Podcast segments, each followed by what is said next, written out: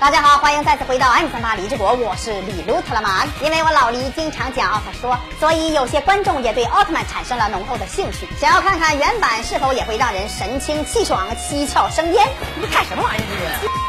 其实啊，原版的奥特曼都是非常好看的，每一部都有自己的特色。但是国内的观众口味跟国外的观众不一样。今天呢，就为大家总结了国内收视率最高的前十位奥特曼。因为节目时间呢，这期我们先跟大家盘点五位，这其中肯定会有你的童年呀。十，银河奥特曼 S，银河是远古二零一三年推出的新生代奥特曼，而银河奥特曼 S 则是次年推出的续作。这个续作的影响力也是非常大的，因为银河 S 中除了原来的主角银河以外，还登场了一位新的奥特特曼。维克特利奥特曼因为大受好评，所以后来还推出了剧场版《决战奥特十勇士》，再次讲述了银河和维克特利之间的羁绊，众奥一同击败魔神艾塔尔加的故事。银河 S 这部剧的看点非常的丰富，剧中有很多对立方，讲述地球人、地底人、宇宙人之间的关系。喜欢三方实力交锋的朋友们可以去一睹为快。九，艾克斯奥特曼，艾克斯奥特曼是一位极具特色的奥特曼。看早期奥特曼的朋友大概都知道地球防卫队的这个设定，而现在的奥特曼中，地球防卫队的这个设定几乎慢慢的消失了。艾克斯奥特曼差不多算是奥特曼史上最后一部出现地球防卫队的奥特曼剧集了，也是有史以来最强的地球防卫队 XIO 特搜队，其科技水平达到了最新的高度，因为他们可以利用奥特曼和怪兽的力量来进行战斗，普通的怪兽对他们来说不堪一击。XIO 能给艾克斯奥特曼提供各种各样的怪兽装甲，并且还仿制了赛罗的究极赛罗装甲，同样可以穿越时空。而艾克斯这部剧中的帅哥美女成群，感兴趣的朋友不妨也去欣赏一下。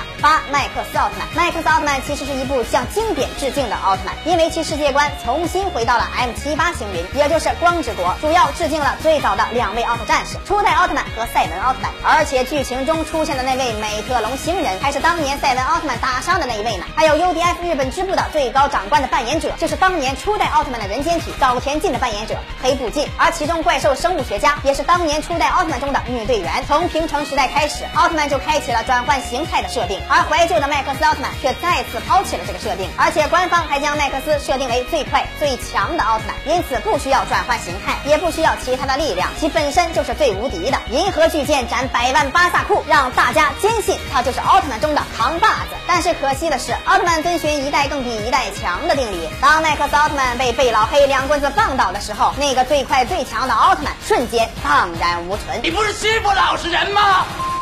七高斯奥特曼，史上第一位登场的蓝族奥特战士。高斯奥特曼被称为慈爱的勇士，宇宙中最善良的奥特曼。因为正常的奥特曼打怪兽非常的凶残，轻则分筋错骨，重则五马分尸。在昭和奥特曼中，大家会经常看到怪兽被打成一块一块的。平城中的怪兽最后差不多也会被炸得粉身碎骨。而在高斯奥特曼当中，怪兽的下场就非常的佛系了。高斯对待怪兽比较仁慈，一般都不会将其残忍的杀害，而是将狂暴的怪兽变得温顺。高斯希望人类、怪兽。和宇宙人能够和平相处，其实这种设定也是有原因的，因为当时的那个时代，日本青少年性格比较暴躁，因此远古才更改了奥特曼的设定，帮助大家排除杂念，遁入空门。世界如此美妙，我却如此暴躁，这样。